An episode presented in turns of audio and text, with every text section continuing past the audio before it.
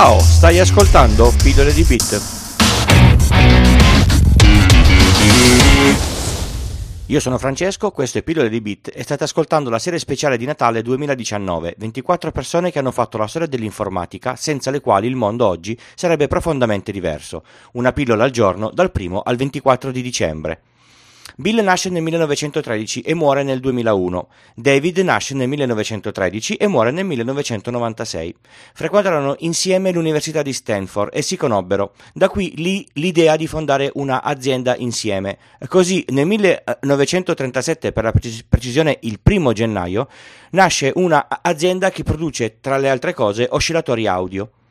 Nel 1937, quindi lo stesso anno, Walt Disney presenta il suo primo lungometraggio animato, Biancaneve e i Sette Nani.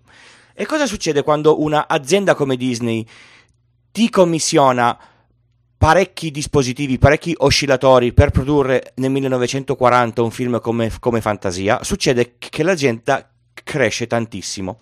Nel 1957 si quota in borsa e basa la cultura aziendale sul rispetto e la crescita dei suoi lavoratori.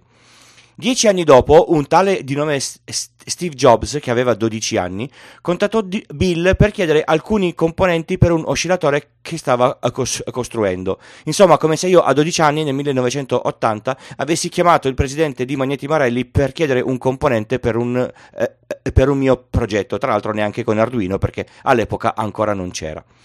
Proprio cose dell'altro mondo, direi. Adesso questa azienda è una multinazionale che produce stampanti ed è stata uno dei maggiori produttori di computer, con il record di maggior produttore nel mondo nel 2011. Il nome dell'azienda fu tirato a sorte tra i cognomi dei due fondatori, per questo si chiama Hewlett Packard e non Packard Hewlett. Tutti la conosciamo confidenzialmente come HP. E la riconosciamo attualmente come uno dei produttori di stampanti più grandi del mondo. Ma HP non ha fatto solo stampanti. Tra i suoi prodotti di punta nei tempi passati, ricordiamo le calcolatrici scientifiche, per esempio. Mio padre aveva, o forse ha ancora, una polacca inversa programmabile di HP.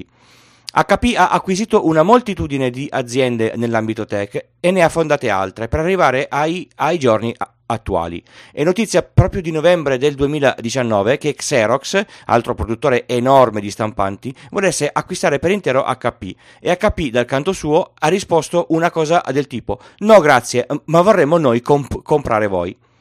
Bill Hewlett, dopo aver fatto fortuna con HP, ha aperto diversi progetti di filantropia. David Packard ha anche fatto carriera politica sotto la presidenza di Nixon. Avete ascoltato Pillole di Bit, la serie speciale di Natale 2019. Questa era la storia di Bill Hewlett e David Packard. Io sono Francesco. Per contattarmi o contribuire alla realizzazione del podcast trovate tutte le informazioni sul sito pilloledibit.it. Grazie per l'ascolto, vi do appuntamento a domani per il prossimo personaggio.